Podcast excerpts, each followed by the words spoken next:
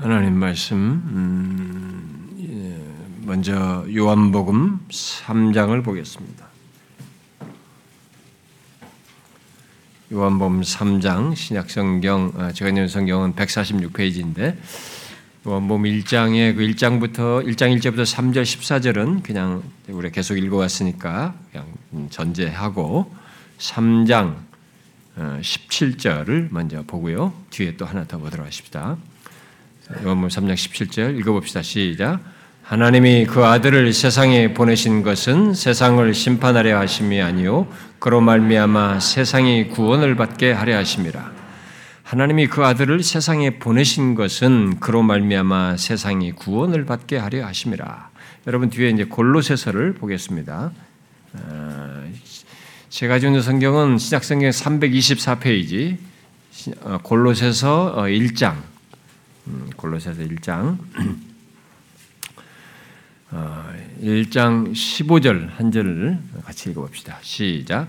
그는 보이지 아니하는 하나님의 형상이시요 모든 피조물보다 먼저 나신 이시니 모든 피조물보다 먼저 나시니 이게 본문인데요. 여러분 제가 중간에 아, 설명할 구절이 있는데 미리 찾아서 읽어봅시다. 여러분 히브리서 1장 여러분들이 중간에 뭐 또 찾고 그럴까봐 제가 어, 그냥 미리 참고 구절을 그냥 읽어보도록 하겠습니다. 히브리서 1장 1절 어, 어, 여기 이제 사실 5절 상반절인데요. 제가 좀 읽어드리겠습니다. 1절부터 지금 5절까지 좀 읽어보겠습니다. 옛적에 선자들을 통하여 여러 부분과 여러 모양으로 우리 조상들에게 말씀하신 하나님이 이 모든 날 마지막에는 아들을 통하여 우리에게 말씀하셨으니 하나님이 아들을 통하여 우리에게 말씀하신 이 아들을 만유의 상속자로 세우시고 또 그로 말미암아 모든 세계를 지으셨느니라. 이는 하나님의 영광의 광채시요 그 본체 형상이시라. 그의 능력의 말씀으로 만물을 붙드시며 죄를 정결하게 하는 일을 하시고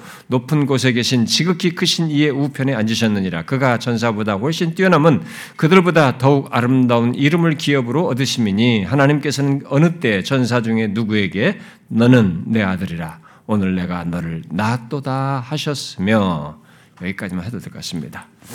자.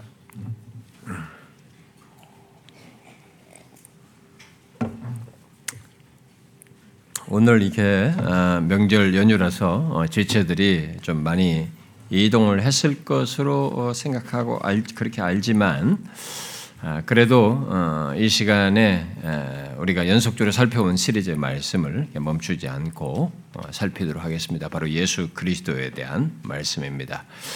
아, 우리들이 지금 살피고 있는 이 예수 그리스도에 대한 말씀은 아, 누구든지 기독교를 알고 싶다. 말하면 그러려면 이 예수 그리스도를 알아야 됩니다. 예수 그리스도를 알지 않는 가운데서 기독교를 아는 것은 다 거짓이고 기독교가 아닙니다.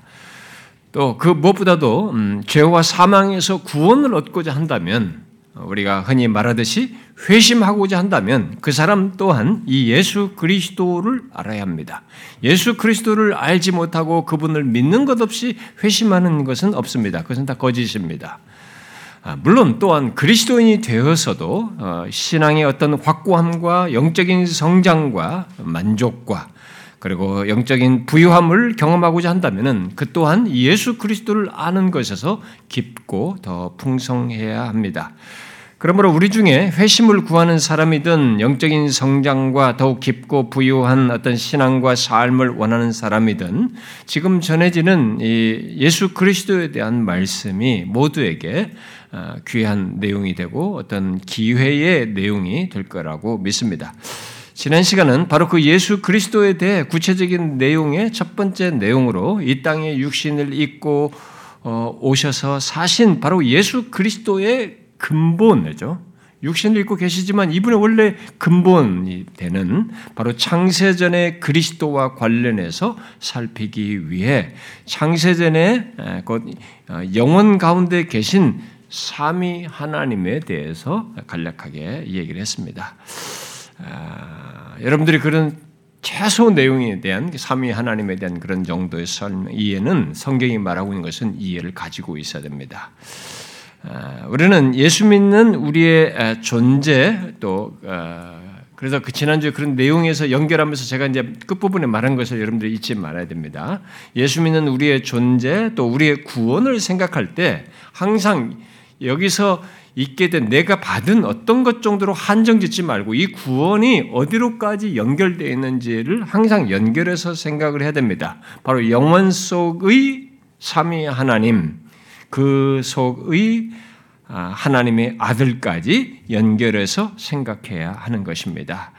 그래서 지난주 말씀 끝자락에 제가 아, 우리들이 우리의 구원을 생각할 때 항상 세 가지를 연결해서 생각해야 된다라는 것을 어, 덧붙였는데 어, 기억하시나요?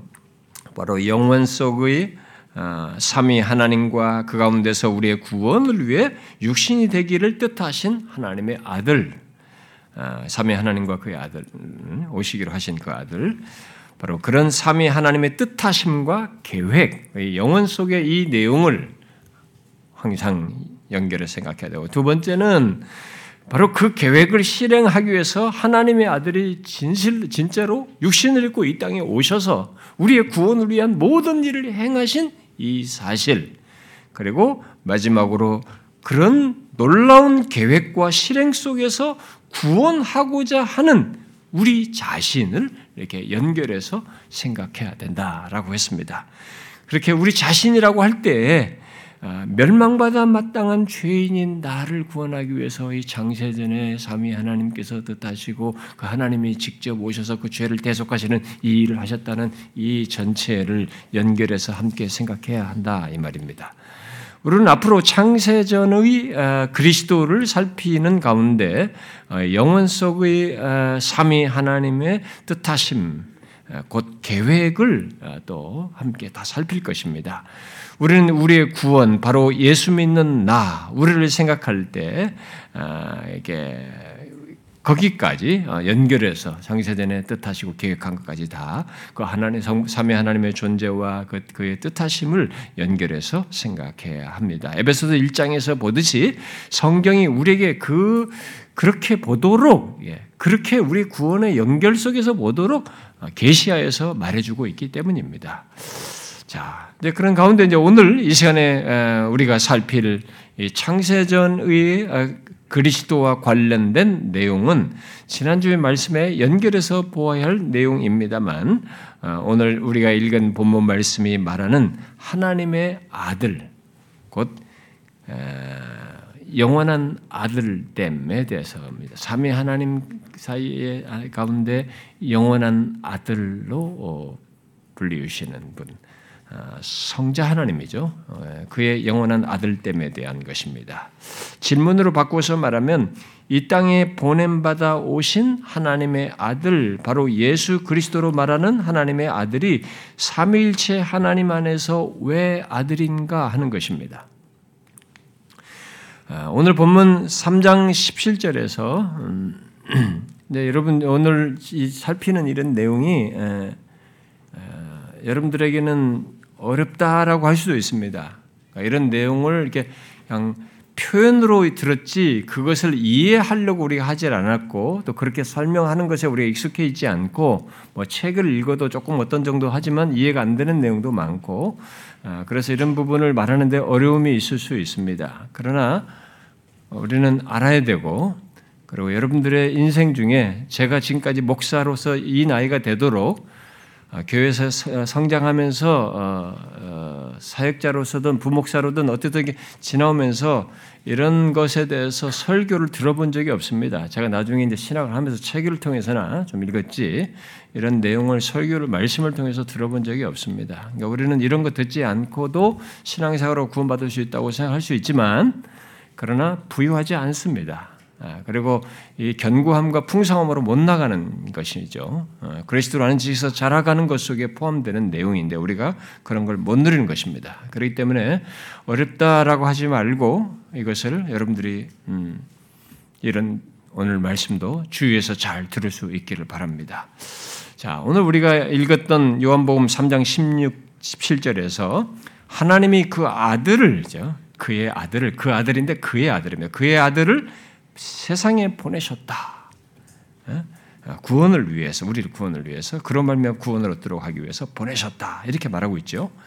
그리고 우리가 지난주에 살핀 요한복음 그 1장 1절부터 3절에서는 만물이 창조되기 이전에 하나님과 함께 계신 말씀이 1장 아, 14절에서 육신이 되어 이 땅에 오신 것을 말하면서 바로 그분이 이제 예수 그리스도, 그 예수 그리스도를 아버지의 독생자다라고 1장 14절에서 말하고 있습니다. 그래서 아버지와 그의 독생자, 그의 아들을 분명히 말하고 있습니다. 그, 어, 그런데 요한복음 1장 1절 하반절에서 말하는 대로 그, 그 독생자 그를 말씀이신 그분을 하나님이시다. 이렇게 말하고 있죠. 그러니까 하나님이신데 아버지의 독생자, 하나님의 아들이다. 이렇게 말하고 있는 것입니다. 질문이 생기죠. 왜 동일한 하나님이신데 누구는 아버지고 누구는 아들인가? 우리는 이에 대해서 뭐 다음 시간까지 예, 오늘 한 번에 다 하려고 그러지만 너무 내용이 많아져서 길어져서 다음 시간까지 연결해서 어, 하려고 합니다. 아, 여러분 이런 질문을 어, 가져보았습니까? 왜 아버지 동일한 하나님이신데 왜 아버지이고 아들인가?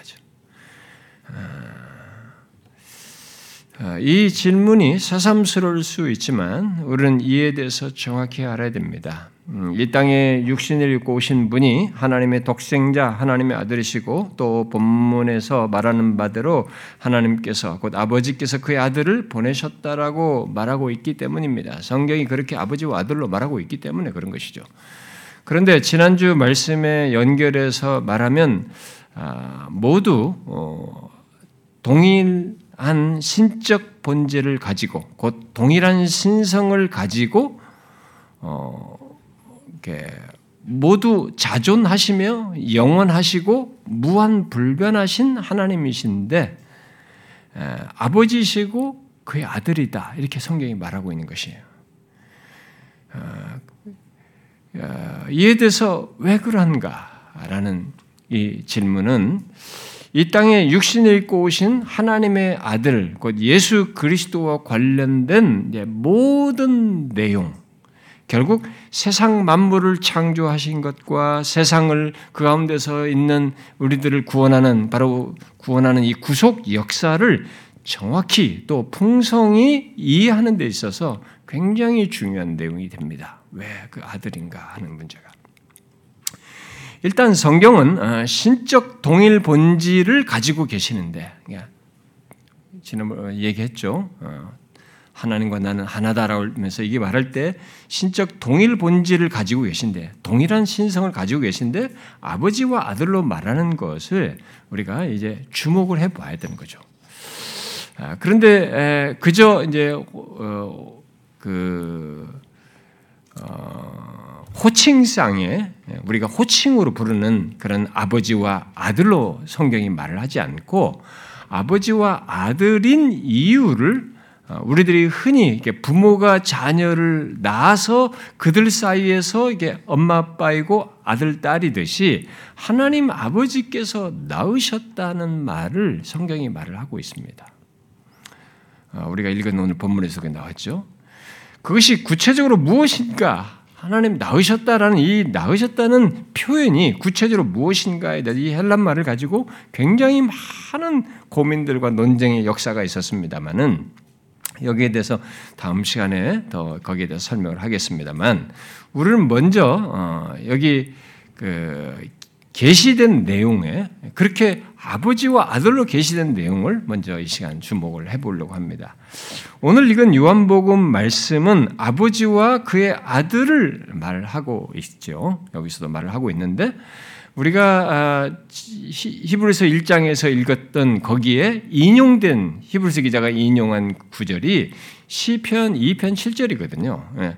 근데 그 시편 2편의 그 내용을 인용할 때 그것은 하나님께서 다윗을 두고 너는 내 아들이라 오늘 내가 너를 낳았도다라고 이렇게 말씀을 하셨어요.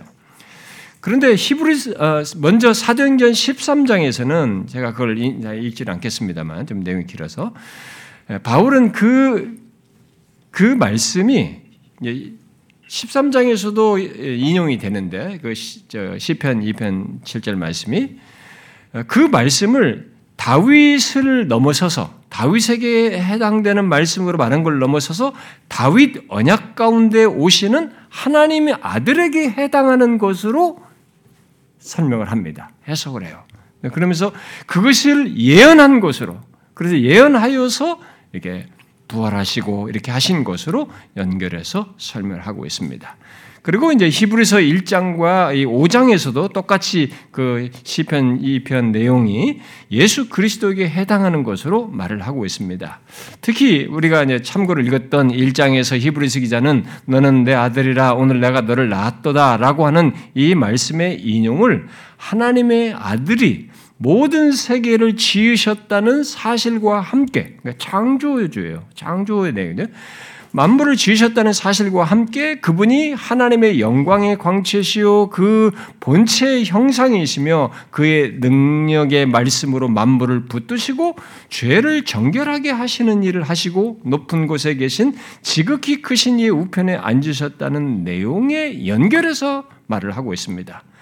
그리고 우리가 함께 읽은 이제 골로새서 어, 어, 본문에서는 더욱 직접적으로 그는 보이지 아니하는 하나님의 형상이시요 모든 피조물보다 먼저 나신 이시다라고 이렇게 말하고 있습니다.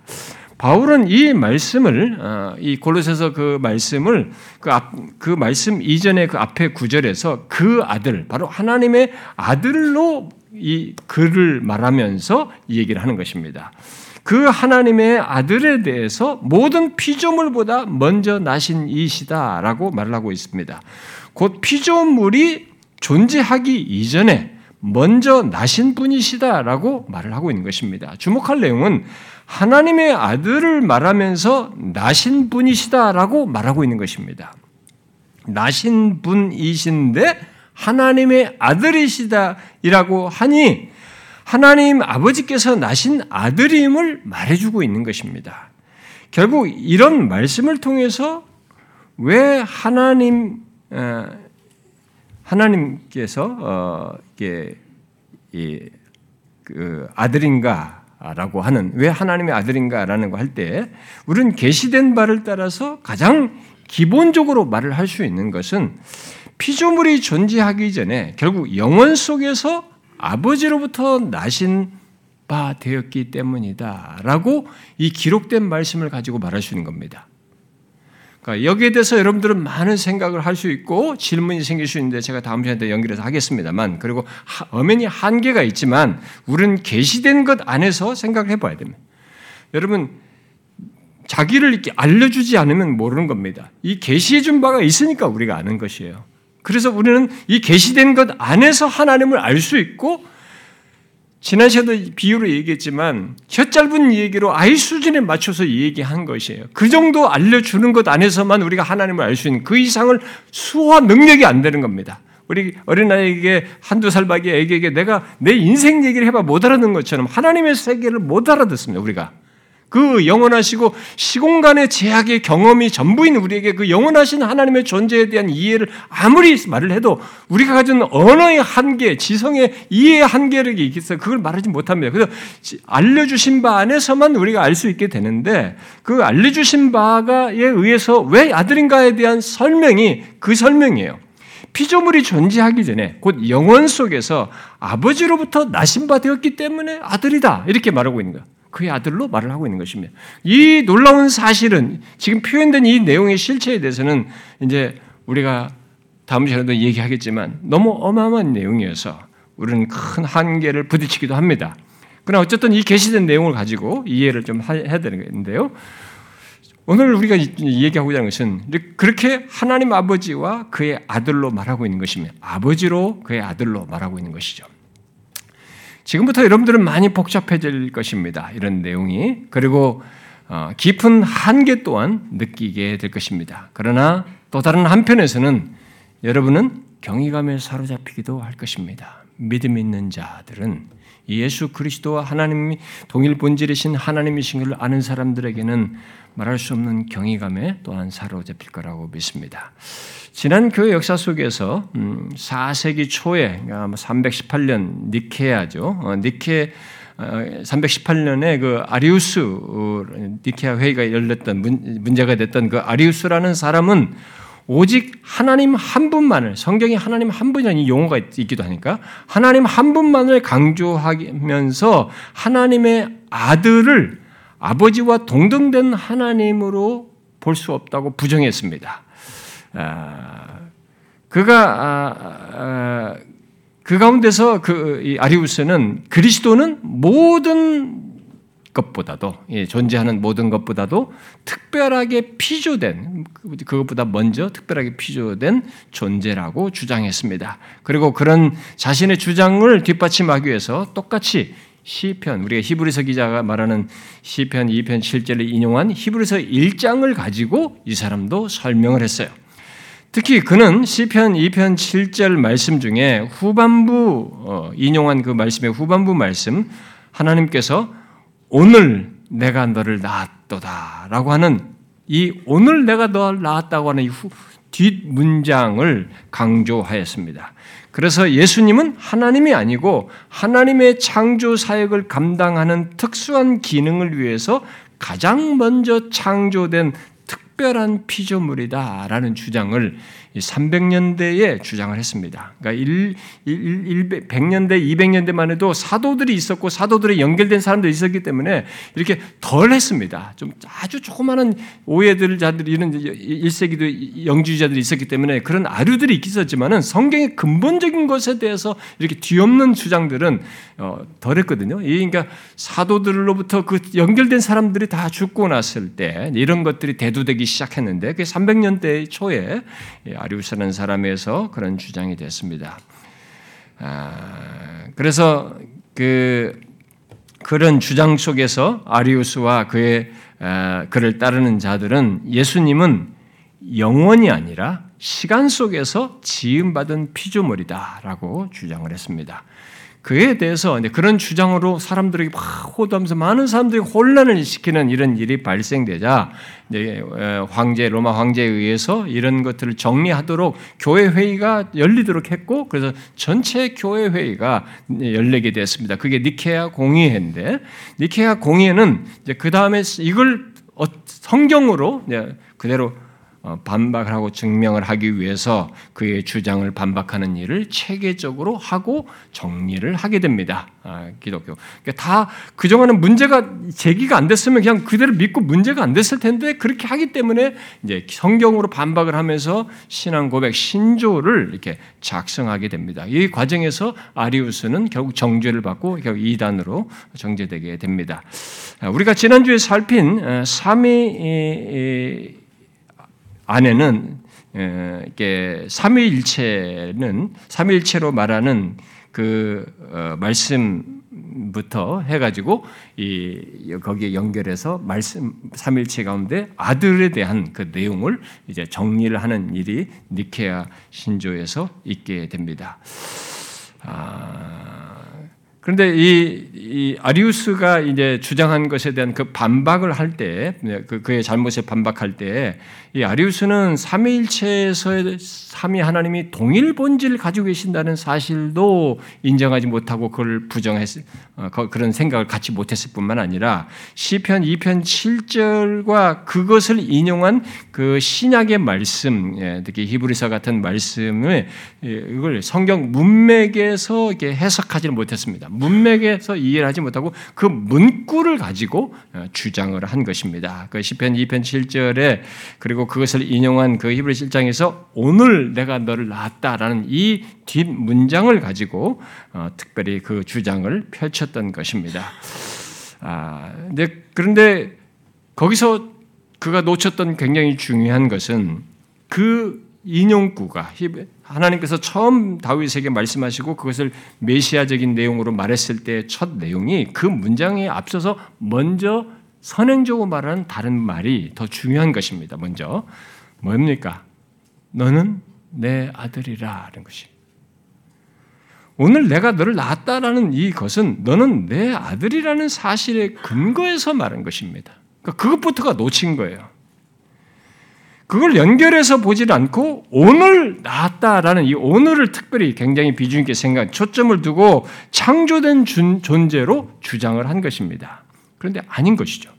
하나님께서 오늘 내가 너를 낳았다라고 말한 것은 그 말에 앞서서 먼저 너는 내 아들이라고 하는 근원적인 사실, 아니, 하나님의 아들인 사실에 근거해서 그 내용을 말한 것입니다.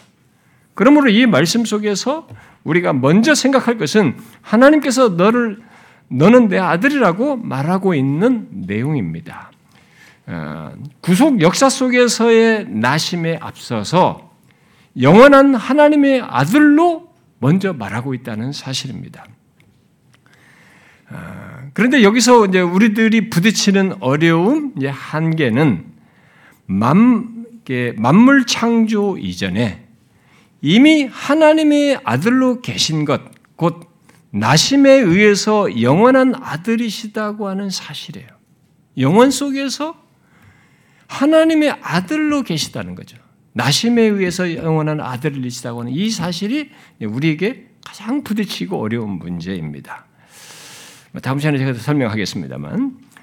아, 그런데 이것을 부정한 아리우스 주장으로 인해서 당시 교회가 하나님의 아들에 대한 내용을 끼고 삼일체 하나님에 대해서 정리하여 신조로 말했는데 아, 이제 그것이 이제 니케아 신조 325년에 니케아 신조로 말한 것인데 제가 그걸 조금 읽어드려야 될 것 같습니다. 니케아 신조는 어, 요한복음 1장에서 말씀으로 말한 하나님, 곧 하나님의 아들에 대해서 그는 창조된 것이 아니라 어? 성부의 본질에서 나음을 받았다는 사실을 분명히 성경을 가지고 정리해서 어, 얘기를 합니다. 그, 그 니케아 신조 가운데 예수 그리스도에 대해서 정리된 고백된 내용을 공의회가 어, 밝힌 내용만 제가 읽어드리겠습니다. 나는 한 분 주 예수 그리스도 하나님의 독생자 만물이 있기 전에 성부에게서 나신 분을 믿습니다. 그는 하나님으로부터의 하나님, 빛으로부터의 빛, 참 하나님으로부터의 참 하나님이시다. 나셨으나 창조되지 않으셨으며 성부와 본질이 동등하시고 그로 말미암아 만물이 지음 받았습니다. 라고 작성한 것입니다. 아, 여러분 하나님의 아들을 아, 이렇게 이해하고 있습니까? 이 고백대로 만물이 있기 전에 성부에게서 나신 분이시라고 하는 성경의 표현대로 알고 있습니까? 결국 그렇게 아버지로부터 나셨기에 하나님의 아들이시다고 지금 말을 하고 있는 것을 그대로 담고 있는 것입니다. 그런데 니케아 신조에서 계속 말하듯이 그분은 나셨으나 창조되지 아니하셨고 성부와 본질이 동등하시다라고 말하고 있습니다. 예, 니케아 신조는 성경이 말한 그대로 하나님의 아들을 성부에 나셨다라고 말을 하고 있습니다. 그것이 성경이 말하고 교회들이 성경을 따라서 신조로 믿고 고백한 사실입니다. 성부로부터 나셨는, 나셨는데 성부와 동일 본질을 가지고 동등하신 영원한 아들이시다라고 말하는 것입니다. 우리는 이 영원한 아들됨을 이제 알아야 되고 확고히 이해를 좀 해야 됩니다. 우리가 하나님의 아들이 오셔서 나를 구원하셨다라고 이렇게 진술상으로만 하면은 이게 여러분들이 실체를 아주 작게만 이해를 하고 그것으로 작게 이야기하니까 여러분들에 대한 이해도 좁으니까 아, 거기에 대한 감동과 그 가치에 대한 이해 그리고 거기에 대한 반응도 축소되게 되는 거죠. 그래서 우리는 이것의 영원한 아들 됨에 대해서 가능한 한 성경이 계시된 것 안에서 충분히 알아야 되는 거죠. 우리가 성자 하나님에서 살피는 가운데. 근데 어떤 사람들의 말대로 동정녀의 몸에서 태어나심으로써 하나님의 아, 아들이 되셨다라고 이렇게 말하는 사람들이 있는 거예요. 이게 어려움 때문에.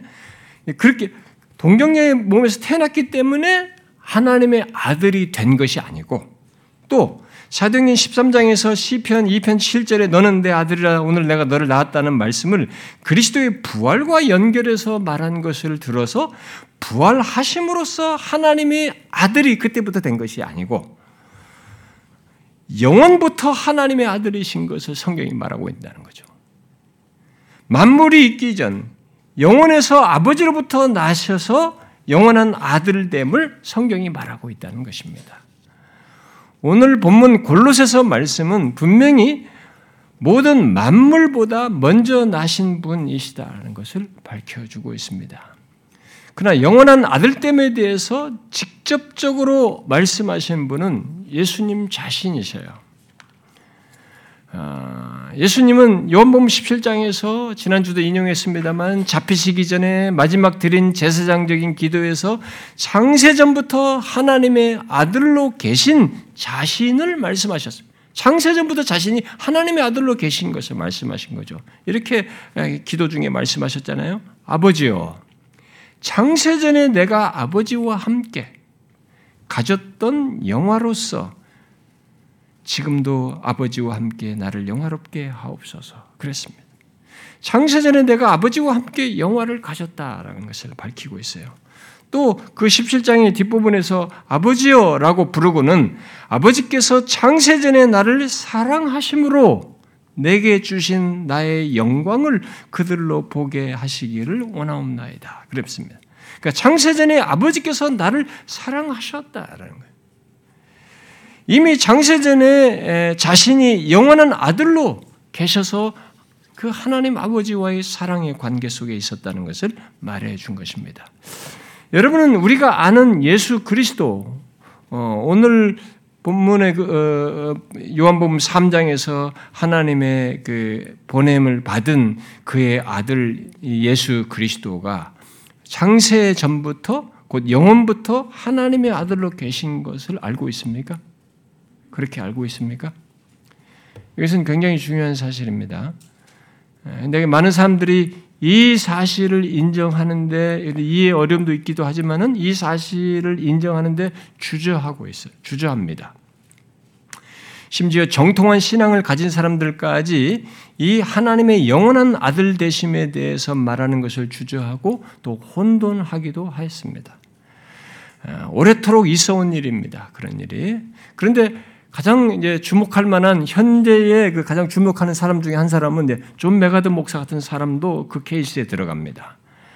아, 이 개혁주의적인 신학을 갖고 하나님의 아들 예수 그리스도에 대한 신앙이 더 열렬한 그런 사람인 그가 여호와의 증인들, 여호와 증인들 있잖아요. 여호와 증인들은 예수를 그렇게 피조물 계통으로 보거든요. 그 하나님과 아버지 동등한 것을 보지 않는단 말이에요. 그 여호와의 증인을 위시해서 하나님의 아들과 관련해서 그가 아, 아, 그 아들이시기 때문에 성부에게 영원히 열등하다. 성부보다는 못한 존재에 대해 열등하고 종속되어 있다라고 생각하는 그런 사람들이 있기 때문에 그들에 대항하여서 이 존 맥아더 목사가 말하다가 영원한 아들 되심의 이 이 부분을 말하기를 주저하, 심지어 조금 거기에 문제성 있는 그런 결국 말을 어, 하기도 했습니다.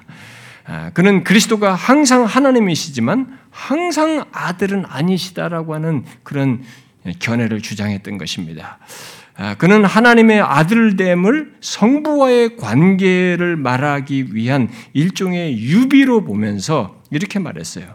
그의 아들됨은 아, 아들됨은 시간상의 한 점에서 시작된 것이며 영원에서 시작된 것이 아니다. 아들로서의 그의 삶은 이 세상에서 시작되었다. 이 탁월한 사람조차도 이렇게 얘기를 한 겁니다.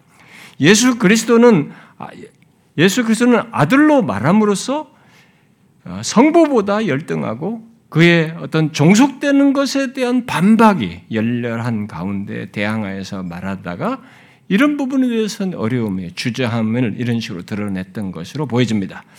곧 그리스도의 아들 됨은 결국 그 동정녀 마리아에게서 나심으로부터 육신의 대심으로부터 결국 시작된 것으로 말하는 것이 돼버린 거죠. 그리스도께서 창세전에 선제하시다고 또 그의 신성과 영원성을 열렬히 믿으면서도 그렇게 말을 한 겁니다. 그 외에도 어, 일반적으로 정통한 신앙을 가진 많은 사람들이 영원한 아들됨에 대해서 혼돈을 하고 어, 그 깊은 그 여기에 대한 그 이 관계 속에 있는 이 문제들을 말하는 데 있어서 말하기를 사람들이 주저했던 것이 주저하는 일을 계속 어, 옛날부터 지금까지도 하고 있어요. 많은 사람들이. 그 가운데 어떤 사람들은 이제 여러분들이 그런 책들 읽어보면 알 수도 있겠지만 하나님의 아들됨을 요한복음 1장 1절로 설명을 해요. 그 요한복음 1장 1절과 그 창세기 1장에서 말하는 그 말씀, 요한복음 1장에서 그를 말씀으로 말했잖아요. 창세기 1장에서 하나님이 태초에 말씀으로 천지를 창조하셨다고 하면서 그렇게 말씀으로 천지를 창조하신 것, 그 창조 사역과 연관해서 이 성부로부터 로고스, 말씀이 나오신 것으로 이렇게 해석하기도 하고 또 어떤 사람들은 동정녀 마리아에게서 나신 것으로부터 이 어, 네, 아들됨을 말하기도 합니다. 그러나 우리는 하나님의 아들을 말할 때 음, 설사 이해의 한계가 있다 할지라도 성경에 게시된 대로 하나님의 아들의 영원한 나심, 곧 그의 영원한 아들됨에서 시작해야 하고 그 분명한 사실을 인정해야 됩니다. 그리고 알아야 돼요. 만일 우리가 영원한 아들됨에서 시작하지 않고 그 사실을 알지 못한다면 아, 창세전에 곧 영원 속에서 하나님께서 우리를 위해 우리의 구원을 위해 뜻하시고 행하신 그러니까 창세전부터 뜻하신 창조와 또 우리를 구원하시는 이 구속 역사를 그저 신들의 장난으로 여길 수 있어요. 실제로 사람들이 그렇게 말하는 사람들이 있거든요. 이런 얘기를 하게 되면 무슨 예정이나 뭐 이런 얘기를 하게 될 때 하나님께서 창세전 택하셨고 예정하셨 이런 얘기를 하게 될 때 사람들이 아, 이 그런 식으로 얘기를 하는 거죠. 왜 하나님이 누구는 택하고 뭐 이렇게 하고 그런 장세전에 그런 일을 했느냐?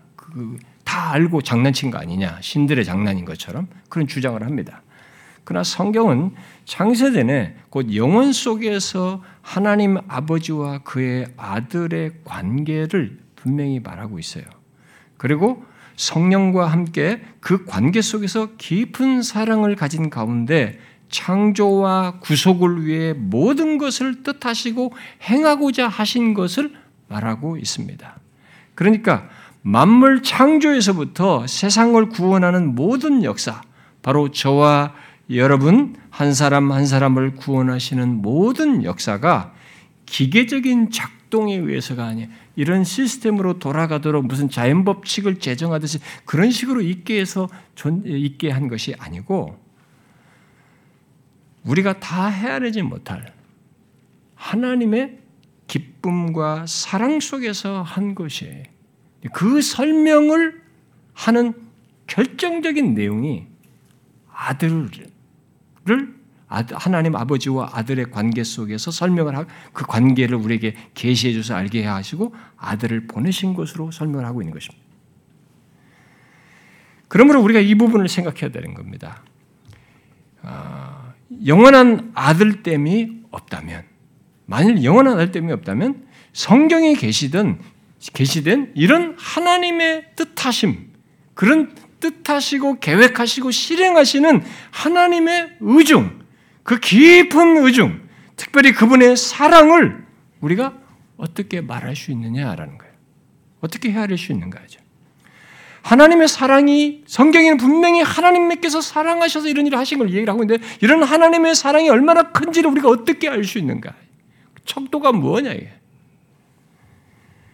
그것은 하나님의 영원한 아들, 유일한 아들을 내어 주셨다는 이 어마어마한 사실로 설명하고 있습니다. 그 사실이 전제되어 있어요. 오늘 보면 3장 요한복음 3장 17절에 바로 앞절에 그 유명한 말씀 3장 16절 유명한 말씀이잖아요. 하나님이 세상을 얼마나 사랑하셨는지를 말하잖아요. 어떻게 말합니까? 하나님이 세상을 이처럼 사랑하사 독생자를 주셨다 그래. 여기 이처럼은 설명 불가능한 것을 얘기합니다. 우리 그들이 가지고 있는 기준자로 측정할 수 있는 기준자가 없음을 얘기합니다.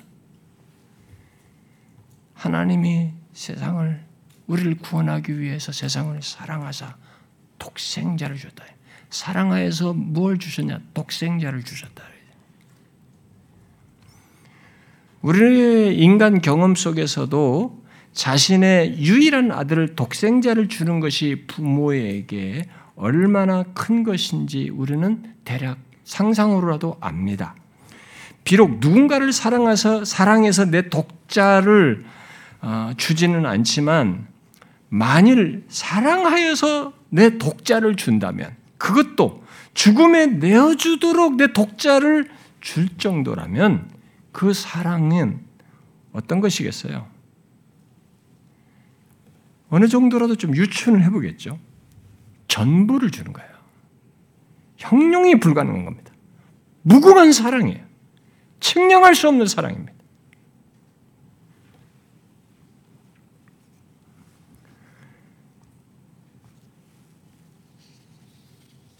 아버지와 아들 관계, 영원한 아들 때문에 바로 그 설명하는 그런 성경의 모든 하나님의 뜻하신 과 행하심을 설명하는 키예요, 키. 하나님께서 영원한 아들을 보내신 것. 결국 영원한 아들 됨을 내포하여 생각을 하지 않으면 우리는 그 사랑의 정도를, 그분의 사랑을 추측이 안 돼요. 가늠이 안 됩니다. 조금이라도 헤아릴 수가 없습니다. 바울은 갈라데 4장에서 하나님께서 때가 찼을 때 그의 아들을 자기로부터 그의 아들을 보내셨다라고 말을 하는데 요한복음 3장 16절은 하나님께서 독생자를 보내실 때 어떠했는지 그렇게 보내실 때 어땠는지를 구체적으로 말하는 겁니다. 이처럼 사랑하여서 보냈다는 거죠. 그리고 로마서 8장은 하나님께서 자기 아들을 보내실 때 아끼지 아니하시고 내어 주셨다 이렇게 말하고 있습니다. 그리고 나서 그 뒤에 그러하신 하나님의 사랑에 대해서 사랑에서 과연 무엇이 끊을 수 있겠는가? 미래 일이든 무엇이든 천사든 무엇이 끊을 수 있겠냐? 아무것도 없다라는 것을 말하면 그러니까 측량 불가능한 사랑을 이 아들을 내어 주신 것으로 얘기를 하는 겁니다. 여러분 하나님의 사랑을 무엇으로 말하는 게 성경이 무엇으로 말하는지 우리가 주목해야 되는 겁니다. 자기 아들을 영원한 아들을 내어 주신 것으로 얘기한 것입니다. 만일 영원한 아들됨이 없다면 그런 하나님의 사랑을 우리는 말할 수가 없고 헤아릴 수가 없을 것입니다. 성경에서 말하는 하나님의 사랑이 설명이 안 되는 거예요. 그뿐만 아니라 영원한 아들됨이 없으면 이 땅에 육신을 입고 오신 그리스도께서 곧 하나님의 아들께서 하나님과 하나이시다고 하면서 갖고 드러낸 그분의 신성을 설명할 수가 없어요. 열등한 신성 이렇게 말할 수가 없는 겁니다. 동등한 신성을 드러내거든요. 그분의 신성이 이 땅에 계신 신성을 드러내셨단 말이에요. 그 신성을 설명할 수가 없는 겁니다. 아버지보다 못한 신성 또는 신적 본질을 일부만 나누어, 가, 나누어 가진 아들 정도로 아들을 말한다는 것은 그러면서 하나님은 하나이다. 그리고 성부와 성자와 성령 이름으로 세례를 주라. 동등한 분으로 그 말이 안 되는 것입니다. 그러나 이미 지난 시간에 말한 대로 아버지와 아들은 하나이시 동등하십니다. 그리고 동일한 신적 본질을 그 신성을 실제로 갖고 드러내셨어요. 이 땅에 계실 때. 그렇게 그가 아버지의 신적 본질을 동일하게 공유하여 공유하고 계신 것을 그가 하나님의 아들이심을 그 공유하고 계신 것은 그 하나님의 아들이신 것을 말해 주는 것이죠. 바로 영원부터 하나님의 아들이심을. 만일 영원부터 하나님의 아들이 되지 않고 시간 속에서 하나님의 아들이 되었다면, 어? 마리아에게 태어남으로써 그때부터 하나님의 아들이 되었다면, 성경의 성부와 성자와 성령을 한 하나님으로 말한 것이 성립이 되지가 않습니다. 지난주에 말한 삼일체 하나님이 될 수가 없는 거예요. 그러나 어, 영원한 아들됨이 없다면 그 무엇보다도 예, 영원한 아들됨이 없다면 더 중요한 예, 우리가 근본적으로 이해하지 안 되는 것이 하나 있습니다. 그것은 만물을 창조하기 전 스스로 계신 하나님, 영원하신 하나님 자신을 사랑이라고 말하는 것이 설명이 안 돼요. 여러분 요한복음 4장 요한일서 4장에 뭐라고 말했어요? 하나님은 사랑이시라. 하나님은 사랑이시다. 여러분 사랑이 하나님이다 말하면 안 됩니다. 그건 거꾸로 이건 그건 범신론적인 생각이고 사랑이 하나님이다면 사랑이 있으면 다 하나님이다고 말하는 거예요. 그게 아니고 하나님이 사랑이시다라고 말하고 있습니다. 여러분 만일 하나님이 홀로이시다면 그렇게 하나님이시다고 말한 것을 여러분 생각해 보세요. 만일 하나님이 홀로이시다면 그 어떤 관계도 없으시다면 과연 자신을 사랑이라고 말할 수 있을까요? 그럴 수 없는 겁니다. 왜냐하면 사랑은 대상을 전제합니다. 그리고 관계 속에서 갖는 것이거든요. 결국 하나님이 삼위로 계시기 때문에 사랑이실 수 있는 겁니다. 자신이. 자신이 자신을 사랑으로 말하는 것은 삼위로 계시기 때문에 그 존재적인 특징으로 특징으로 말할 수 있는 것이 바로 그런 삼위로 계시기 때문에 그죠. 그러므로 전, 창세전부터 하나님은 사랑으로서 삼위 사이에서 사랑하셨고 사랑하시고 계시며 특히 요한복음 17장 말씀대로 영원부터 아버지께서 아들을 사랑하셨다라고 하는 그 말이 사실이에요. 그리고 사랑하신 것입니다. 예수님은 요한복음 5장에서 아버지께서 아들을 사랑하사 자기가 행하시는 것을 다 아들에게 보이셨다 그랬어요. 아버지께서 아들을 사랑하셨다. 이런 식으로 말했어요. 또 요한복음 15장에서도 아버지께서 나를 사랑하신 것 같이 나도 너희를 사랑하였다. 그러죠. 아버지께서 나를 사랑하신 것을 얘기하죠.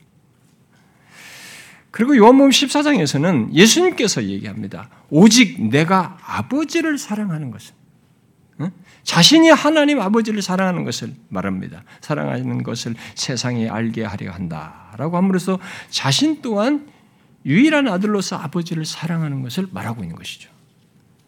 그러므로 하나님이 사랑이시다는 이 존재적인 속성은 영원부터 사랑하는 대상을 전제할 뿐만 아니라 특히 영원한 아들과의 관계 속에서 가지셨음을 전제하고 있어요. 그 그것을 계시하여 줌으로써 영원한 아들됨이 여기에 내포되어 있어요.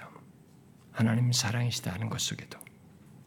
그러니까 하나님이 사랑이시다는 것 속에서 아버지와 아들, 특히 장세전부터 아버지께서 사랑하신 영원한 아들이 전제되어 있는 것입니다. 그런데 우리는 성경 성경에서 그것만 계시되어 있지 않고 사랑을 존재적인 속성으로 가지신 하나님께서 삼위 하나님 사이 사이의 사랑 사랑을 넘어서서 그 사랑을 이렇게 발출하는 밖으로 만물을 창조하시고 특히 사람을 구원하는 데까지 나타내시는 것을 말하고 있습니다. 우리가 계시된 성경에 보면 하나님이 진짜로 그렇게 역사 속에서 행하신 것을 시공간의 창조와 함께 역사 속에 그렇게 행하신 것을 보게 됩니다. 그래서 그런 하나님의 뜻과 실행에서도 영원한 아들, 바로 독생자 하나님이 중심에 계셔요. 그를 통한 사랑이 증거되고 있습니다. 그런 사실은 결국 영원한 아들됨이 없다면 창조도 구원 이야기도 말할 수 없다는 것을 말해주고 있는 것입니다. 그야말로 성경에 기록된 모든 것이 존재할 수가 없는 거예요. 영원한 아들됨. 그와 관련된 이 내막들이 오신 그분을 이게 설명하기가 어려워지는 거죠. 왜냐하면은 우리 이 세상에 우리들을 구원하는 이 얘기는 적당한 위인으로는 할 수 없잖아요.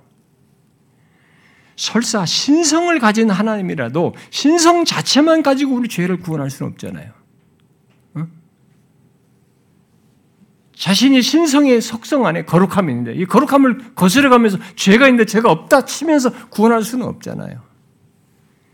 그러니까 죄 없는 조건에서 그런 신성을 가지신 그분이 인간이 되시어서 무궁한 사랑으로 죄인을 품으시고 그들의 죄를 자신이 담당하심으로써 죽으시는 것 속에서 구원이 가능하단 말이에요. 이 일을 누가 하는가 이제? 바로 하나님의 아들이 하신 거예요.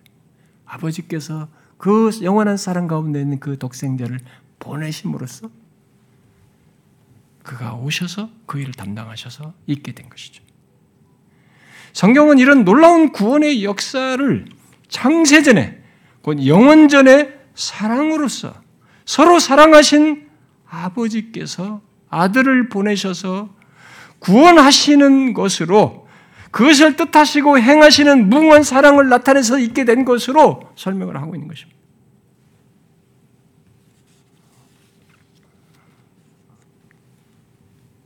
하나님이 사랑을 이처럼 사랑하사 독생자를 주시고 보내신 것으로 그런 거죠. 그래서 우리가 독생자 이 땅에 오신 독생자 우리의 죄를 대속하신 이 예수 그리스도 이 분을 생각하면 예, 그 마쿠의 역사와 배경과 이분 존재 자체, 이분의 행하심 자체를 다른 많은 것으로 설명할 수 있지만 우리가 앞으로도 더 많은 설명할 수 있지만 그 설명들이 다 가서 뭐로 이게 모아지냐면 형용할 수 없는 하나님의 사랑을 보게 돼요. 진짜 하나님이 사랑이시구나.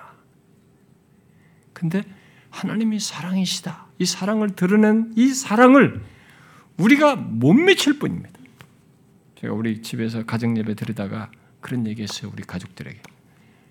하나님의 사랑에 대해 조금 얘기하다가 제가 이런 거 다 전하고 마지막엔 또 그것도 해보고 싶다. 진짜 하나님의 사랑에 대해서 진짜 시리즈로 해보고 싶다. 우리는 하나님의 사랑이시다는 것을 이해가 아무도 못 미칩니다. 그러니까 저와 여러분이 알고 있는 경험 지식과 뭐 어떤 문학을 접했던 주변의 세상에서 봤던 내가 경험했던 내가 알고 있는 지식과 경험에 딱 묶여서 그 수준에서 사랑을 이해하기 때문에 하나님이 사랑이시다. 그가 나를 사랑하셨다는 것그 수준에서 이해하기 때문에 내가 알고 있는 사랑은 하나님이 사랑이시다라고 하면서 이렇게 독생자를 보내셔서 우리를 사랑한 이 사랑의 실체를 마치 태양과 점 사이만큼 차이가 있는 거예요. 이 하나님의 사랑의 실체는 태양의 사이즈라고 보면 내가 아무리 알고 알고 알고 알아도 내가 안다고 하는 하나님의 사랑은 점밖에 안 되는 겁니다. 이 아들 때문에 실체 아버지와 아들 때문에 속에서 하나님이 세상을 이처럼 사랑하사 이것을 굳이 물리적인 도구를 사용해서 설명한다면 그렇게밖에 설명이 안 돼요. 태양과 점 정도의 차이밖에 안 되는 겁니다.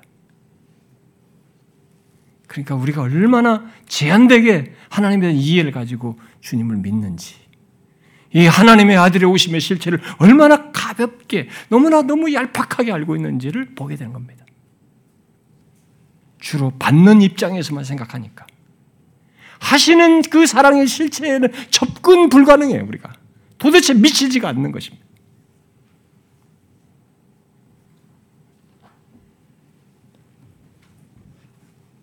하나님이 세상을 이처럼 사랑하사 독생자를 주셨다. 구체적으로 말하면 독생자를 보내셔서 우리를 위해 속죄 제물이 되게 하셨어요. 그렇게 사랑하신 겁니다. 그 사랑이 얼마나 큰지 우리는 안다고 말하지 말아야 돼요. 아는 것이 아는 것이 아닙니다.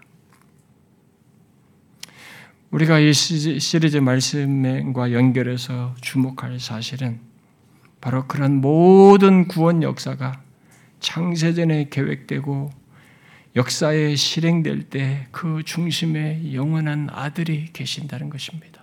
사랑을 담은 영원한 아들이 영원한 하나님 아버지의 사랑을 담고 자신의 사랑을 담은 이 하나님의 아들이 계신 거예요. 그 영원한 아들 없이는 모든 것이 설명될 수 없습니다. 성경에 기록된 모든 내용이 설명될 수가 없어요.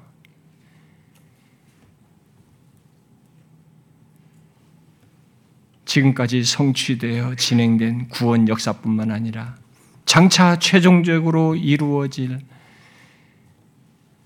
예, 세상 끝의 심판 그리고 이 땅에 지금 존재하는 교회들 그리고 그 교회 가운데 속한 우리 개개인 나의 구원도 설명할 수가 없습니다. 이 영원한 아들 땜이 없으면. 그러므로 우리가 보는 이 세상 만물로부터 성경에 게시된 구원 역사를 생각할 때 영혼 속에 삼위 하나님을 봄과 동시에 그 가운데서 영원하신 아들 아버지와 아버지의 보냄을 받아서 우리를 구원하기 위해 육신이 되신 하나님의 아들, 그 영원한 아들을 중요하게 봐야 됩니다. 중요하게 봐야 됩니다.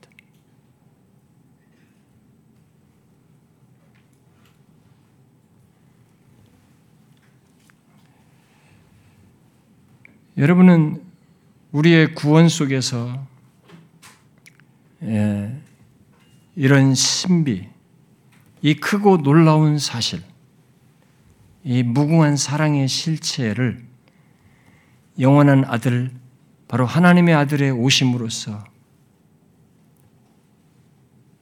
이렇게 보십니까? 이 하나님의 아들, 아들에게서 보십니까? 그의 오심 속에서 보신가요? 영원 속의 신비가 드러난 것이거든요. 그 크고 놀라운 실체가 보여진 것이거든요. 그 무궁한 사랑의 실체가 나타난 것이거든요. 근데 그 사랑의 그 무궁한 신비와 사랑의 실체가 저와 여러분과 관련되어 있는 것입니다. 예수 믿게 된 우리에게 관련되어 있는 것입니다. 하나님의 아들이 영원부터 뜻하셔서 유신이 되어 우리 가운데 오셨고 저와 여러분을 구원하기 위해 모든 일을 행하신 이 놀라운 사실은 그래서 하나님의 아들, 영원한 아들을 생각하게 될 때 이 모든 것은 그렇게 단순한 얘기가 아닙니다. 우리가 인생 짧지만 짧은 인생 동안 이런 실체를 성경에 게시된 바를 따라서 더 알고 묵상하며 그분 자신을 더 체험 속에서까지 알아가는 것은 우리에게 마땅히 있어야 될 일이고 또 특권입니다.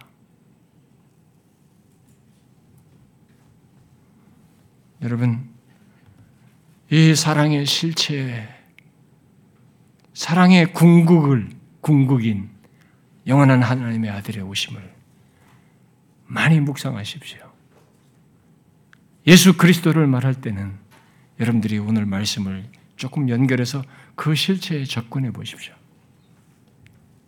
그 무궁한 사랑을 특별히 그 사랑을 입은 그, 그 사랑을 내가 입었다는 것을 함께 생각하면서 나 같은 죄인이 멸망받을 죄인이 그 사랑을 입었다는 것을 연결해서 생각해 보십시오. 장차 우리는 영원토록 하나님은 사랑이시다. 이게 이 실체가 무엇인지 완전히는 아마 영원토록 알아가면서 되겠지만 이 실체가 무엇인지 우리는 굉장히 선명하게 볼 것입니다. 완성될 하나님 앞에 서게 되면 하나님은 사랑이시다. 이게 도대체 무엇인지 그 가운데서 독생자를 보내셔서 사랑하시는 이 사랑의 실체 그분의 존재적인 속성의 무궁함을 보게 될 것이고 더 가까이에서 체험하게 될 것입니다. 사랑하는 지체 여러분, 이 영원한 아들을 더 알고자 하십시오. 저와 여러분이 알고 있는 것이 알고 있는 것이 아닌 줄 알고 이 그리스도를 더 알고자 하십시오. 기도합시다.